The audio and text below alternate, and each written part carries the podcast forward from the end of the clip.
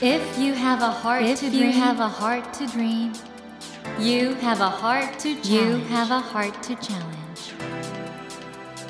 take that Take challenge that challenge and realize, and realize your dream. Your dream.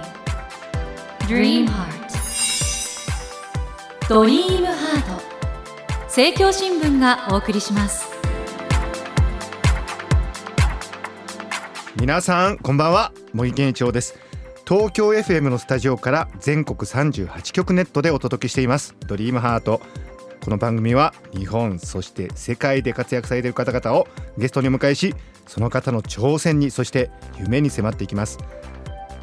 さあ今夜お迎えしたのはただいまも大ヒット中の作品に関わっている方ですよ。マガジンハウスから出版されています漫画君たちはどう生きるかこれをお書きになりました。漫画家の羽賀翔一さんです。こんばんは。こんばんは。羽賀さんこの君たちはどう生きるか、はい。もう今日この収録の時点で30万部を突破はい。ということなんですけど、すごいじゃないですか。そうですね。はい。ねびっくりしました。えこの大ヒットって予想されてましたか？いやー正直そのこんなにわっと広まってくれるとはっていう気持ちがあって、もちろん原作がすごく80年続いてきた本で、はい。たくさんファンがいるというか原作を読まれてる方がいるっていうのは分かっていたんですけど、これだけその時代にあったというか読む人がたくさんいたんだっていうことで驚いています。はい、ちょっと改めてですね、この本をご紹介したんですけれども、はい。漫画「君たちはどう生きるか」これはもともとは児童文学者の吉野源三郎さんが書かれた名著「君たちはどう生きるか」これが80年の時を経て、はい漫画になったということで、これあのどういう経緯でこの漫画をやろうと思われたんですか、実は僕がはい。これを漫画にしたいというふうに言ったわけではなくて、はい。えあのマガジンハウスの編集者の方がこれを漫画にしたらどうだろうかっていうことを提案していただいてええ。でその時に講談社の原田さんっていうはいはい。名物編集者の方がはい。いらっしゃったんですけどその人に相談したらたまたま僕の前作を読んでくれていええ。てその原田さんが。はい。この羽賀翔一って人に書かしたらいいんじゃないかって えそれどれ推薦してぐらいのことですか？2年ちょっと前ぐらいですか。じゃああのおそらく絵柄とか漫画のその世界観が合ってると思われたそうだねそう思ってくださってで決まったというかこの企画が動き出したっていう経緯があって。え。ーということで、はい。あの本当に今もう大ヒット中のあのおそらくこの作品に興味を持たれている方も聞いていただきたいんですけどそもそもねこういう時代を代表するような大ヒットってのはどう生まれるのかとかね。羽賀さんってこれまでどういう形で漫画道を歩まれてきたのかとか、そういうことを、えーこれからたっぷりお話を伺いたいと思いますので、羽賀さんよろしくお願いします。よろしくお。願いします。えー、とその羽賀翔一さんなんですけど、はい。茨城県のご出身ではい。2010年これが面白いですよね。大学ノートに書いたはい。インチキくんで第27回漫画オープン。奨励賞受賞。はい。これ私もあのインチキくん拝見したんですけど本当ですか？ありがとうごこれざいます。どうして大学ノートに？あの漫画オープンっていう賞だけがええ。他の出版社の漫画賞と比べてみた時に唯一形式自由で何何に書いてもいいよっていう漫画の新人賞だったんですよ。はい。で僕は正直漫画の技法というかそのテクニックが全然自分ではこれじゃ付け焼き場でうまいものが書けないと思ってだったらもう開き直って「まあ、インチキくん」っていうタイトルにも多分雰囲気として合うなと思って定規も使わずに落書きみたいな絵でへ出したら、まあ、ほとんどの編集者がやっぱりこんなの ダメだよって見向きもしなかったんですけど、はい。唯一その佐渡島さんっていう当時講談社にいた編佐渡集者島洋平出た。こいつはなんか見どころあるんじゃないかっていうことで佐渡担当が島さんが拾ってくれたんですか？これすごくないですか？はい。皆さん佐渡島さんリスナーの方ご存知だと思うんですけども宇宙兄弟とかね、ドラゴン桜とかの、はいはい。数々の大ヒット作を手掛けて今も独立されて、コルクという会社を、はい、で今えそこにそうですね所属して所属されてるんでですよね、これ日本でも珍しいクリエイターのエージェンはい、トの会社なんですけど、はい、いその佐渡島さんに見出されたってすごくないですか？やでも僕はその時佐渡島さんがすごい人だって全然知らなく あそうてなんですか、まあでも打ち合わせしていく中ええでもうほぼボツというか、うん。持ってってもダメ、うん。持ってってもダメっていう感じであこれが編集者っていうものなのかっていう感覚ではいたんですけど、うんうんで初めて作ったのが「消しゴムライフ」という漫画で、はいはい。これが2011年モーニングでそうですね集中され短期連載。え。はい。嬉しかったでしょう。これモーニングですもんね。そうですね。嬉しかったですしただやっぱり雑誌に載った時に、ええ。あやっぱり他の漫画家さんと比べて 全然下手くそだっていうことも分かったしでもなんだろう読んですごく心を動かされたって言ってくれる人もはい。少なかったけれどもいて多く広まりはしなかったけど届いた人には深く届いたっていう感じが自分の中ではあってはい。で結局これがきっかけとなってその君たちのお仕事にもつながってくるので。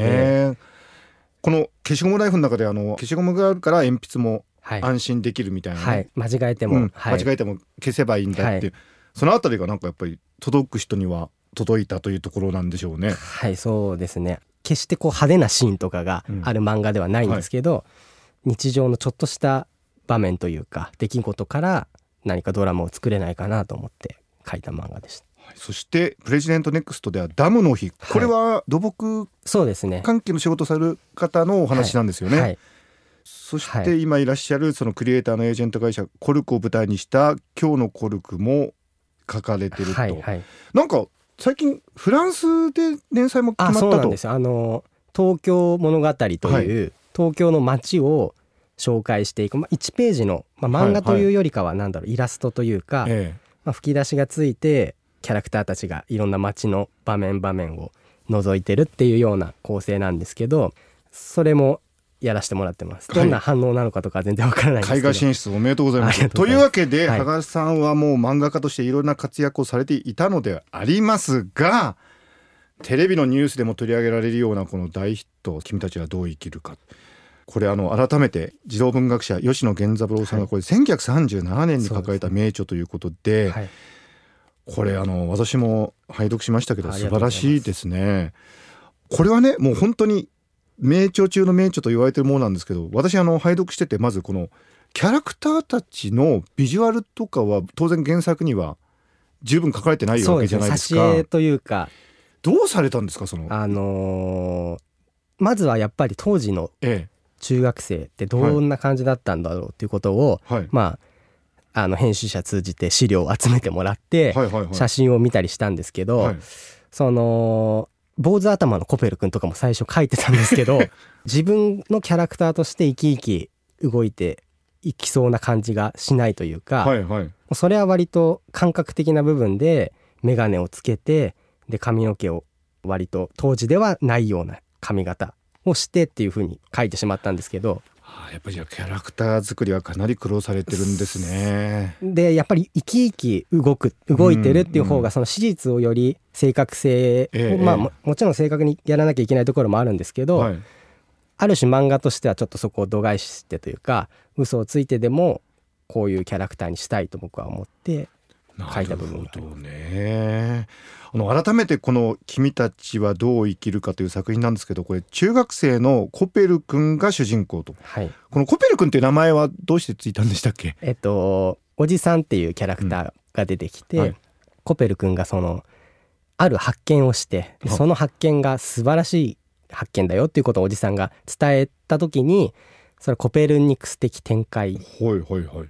のようなものだから君のことを今日からコペル君と呼ぼうというエピソードからコペル君って名付けられたんですけど、これねその発見がかなり深い発見ですよね。うん。だからもともと原作でもそうなんですけど非常に本格的なはい。教養とかはいはい。知識知性みたいなものが身につくはい。漫画になってますもんね。はい。そしてこれあのまあ漫画化されたことで多くの人が読みやすくなってると思うんですけど僕本当にあの感心したのが原作の風格とか拡張っていうのはそのままちゃんと受け継がれてるところがすごいなと思いましあ本当ですたしあとこのネームっていうんですか？この構図小回り小回り。はい。これよく考えられてますね。さすがですけど。ああ嬉しいかなり苦労されましたか？ネームそうですね。やっぱり前半部分が一番直した回数で言うと多いのかなと思うんですけど。おどれぐらい直されたんですか？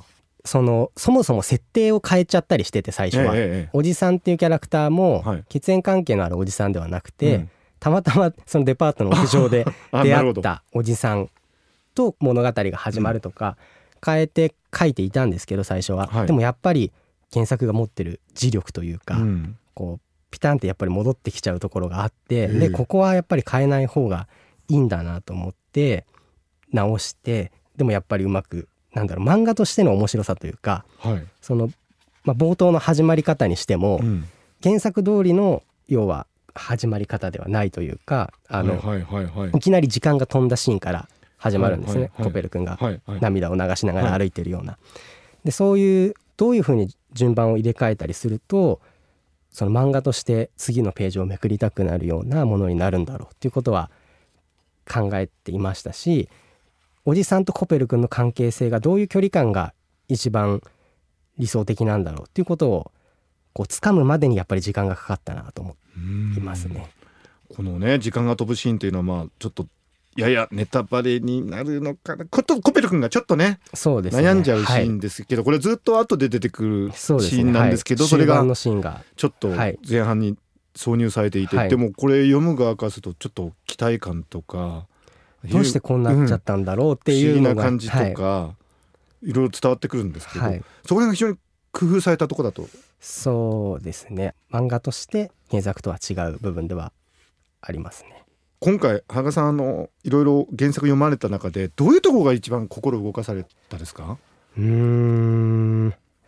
やっぱりそのおじさんの言葉っていうものうん。がすごく、あそういう考え方したことなかったなっていうふうに思う言葉がたくさんありましたしそのコペル君が苦しみを感じている時に君は正しい方向に進もうとしているから苦しいんだっていう言葉が僕はすごく印象的だなと思ってその一番良くないのは間違った方向に進んでるのに痛みを感じていないっていう状況がきっと良くないんだろうなと思ってでもコペル君が苦しんでるっていうことはなんとか正しい道にもう一回進もうっていうことが思ってるからこその苦しみなんだっていう考え方はあなるほどというか、そういう見方をしたことがなかったんで、なんか今羽賀さんのお話伺ってると羽賀さん自身がいろいろ考えたりはい。するのがお好きな方なのかなって思うんですけど、はい。うーん。まあでも僕も割とコペル君にすごく共感しながら、やっぱりコペル君ですか？まあ僕自身も母子家庭だったっていうこともありますし、その似たようななんでこんなことをしてしまったんだろうっていう経験が小学生の時とか中学生にあってそれをこう自分の中でこう重い記憶がこう鮮明に蘇ってくるような部分もありましたしだから非常になんだろう。キャラクターの中に入り込むというか、うん。コペル君に共感するっていうもちろんその吉野さんの考え方思想の部分をなるべく理解しようとして作ったっていうところあるんですけどよりその出てくる人間というか人物に自分の気持ちがちゃんと寄り添えるかどうかっていうところが漫画家としての仕事だなと思ったのでうん。そういう意味ではコペル君と自分を重ねながら書いたっていうところは強かったと思います。僕このお母様がね、はい。途中でとても素敵なことを言われるじゃないですか、はい、すごく素敵なお母様なんですけど羽賀さんのお母さんのちょっとイメージとかも重なっいてますか？やーそれはどうですかね。でもどちらかというと僕の母はおじさん的なこうえそうなんですか？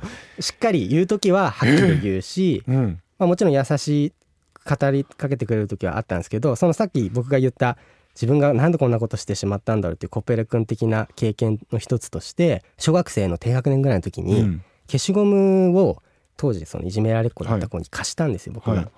でそしたらいじめっ子がダーって駆け寄ってきて、うん。これはもう今バイキンがついたから今すぐ捨てろって僕に言い寄ってきてうん。で僕はそれにこう反論できずにうん。消しゴムを捨ててしまったっていうことがかあってそれはすごく僕の中悶々として、うん。なんなんでこんなことしちゃったんだろうなっていうのがやっぱり抱えきれなくなって母親に言った時に、うん。まあ、すごくがっかりされたというか、まあうん、厳しく言われてそういう人としての強さというかそこでこうしっかりと自分の意見というものを言えるようにならないといけないんだっていうことを言われた記憶がすごく蘇って、うん。そういう意味では何だろうな。自分にとってのおじさんだったりそのコペル君にとってのおじさんっていうものが僕の人生の中ではいろんな人がその役割をしてくれたかなっていうのはあるんですけど。今羽賀さんがおっしゃったね、はい。ちょっと後悔するような、うん。そういう体験って他人点もあるじゃないですか、はい。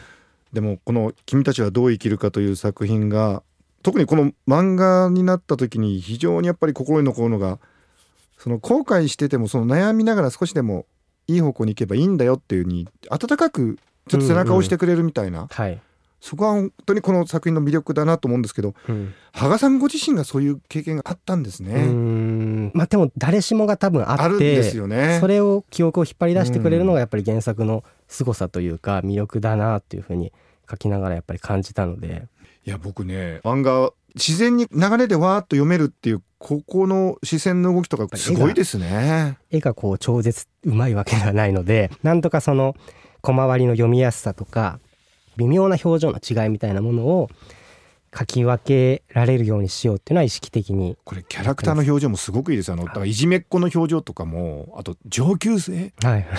怖そうだよね。ああいうふうに見えるんですよねやっぱり。中学生の。もう1歳2歳しか違わないはずなのにすごく巨大に見えてしまうっていう不思議な感覚があったなと思って。いやー上級生のこの顔怖いい ややっぱだから漫画として非常にやっぱりこれ原作を読んでない人も当然この漫画楽しめますしはい。原作読んだ人はねまたあこれであまた改めてね、はい。い、ろんな魅力がねあそう言ってくださる方もいてでしょう、はいあの先ほどその原作の本をお持ちになってましたよあそうなねんです。はい。これ随分使い込んだとかそうですね。付箋もたくさんしてあって。破れちゃってるページとかもあるんですけど。かなり読み込んだあのですね。まあでも割とそのネームであこういうふうに行こうって思決まってからは、はい。そんなに読み返すことはなかったんですけど最初のうちはやっぱ探ってる時？りそうですね。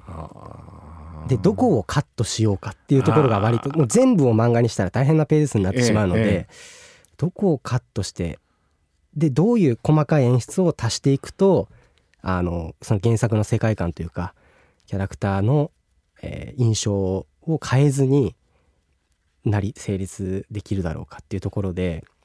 うわあ本当大変生みの苦しみというか大変だったですね。なんかマラソン走り終わった感じですか？終わった時にはもいやうわーーでもかなりその進行として遅れに遅れてしまったので。編集者かなり？あの迷惑をかけていてだからそこは本当にあの申し訳ないなと思いながえからなりいや遅れちゃったんですか？遅れましたねでも結果としてね、い。これだけベストセラーになってるわけですから。ただその原田さんというね、はい。きっかけを作ってくださった方が、うん。昨年の暮れに突然亡くなってしまってことがあって、だからこれを渡せなかったっていうことがとっても心残りではあるんですけど、はいそれは残念でしたね、だけど結果として原田さんのことをこうやってねあのリスナーの方もあそうですね。喋れるのがいらしたんだって思うし、あそう本当じゃあいろんな思いが本当詰まったこの「君たちはどう生きるか」というベストセラーなんですけれども、まだまだ伺いたいことがありますので来週もお越しいただきお話の続きはもちろん今後挑戦したいと思っていることなども伺ってみようと思います。羽賀さん来週もどうぞよろしくお願いしますよろしくお。願いします Never let go of that dream. Never forget Never that forget heart to that challenge. heart to challenge. Dream Heart. 茂木健一郎が東京 FM のスタジオから全国38局ネットでお届けしてきました「ドリームハート。今夜はマガジンハウスから発売されています。今話題のベストセラー。漫画「君たちはどう生きるか」をお書きになりました。羽賀翔一さんをお迎えしました。いかがでしたでしょうか？本当に羽賀さん言葉に力がありましたね。漫画という芸術？この可能性を広げる作品になったなと思うんですね。やはりあの羽賀さん文学がいろいろお好きでお読みになっていてご自身の経験もあってそういうものをねいっぱい詰め込んだそれが「君たちはどう生きるか」という作品だと思うんですけどこの何て言うんでしょうか文学的漫画という新しいジャンルが羽賀さんとともに生まれたのかなって感じがするぐらい本当に言葉に力があって今後の羽賀さんがお書きになる作品がますます楽しみになりました。さてドリームハートのホームページでは毎週3名の方に1000円分の図書カードをプレゼントしています。番組へのご意見などメッセージをお書き添えの上ドリームハートのホームページよりご応募ください。お待ちしています。さあそろそろお別れの時間となってしまいました。今夜の放送は SNS を通して多くの方と共有することができます。ぜひシェアラジオと検索してみてください。それではまた土曜の夜10時にお会いしましょう。ドリームハート。お相手は森健一郎でした。ドリームハート。政教新聞がお送りしました。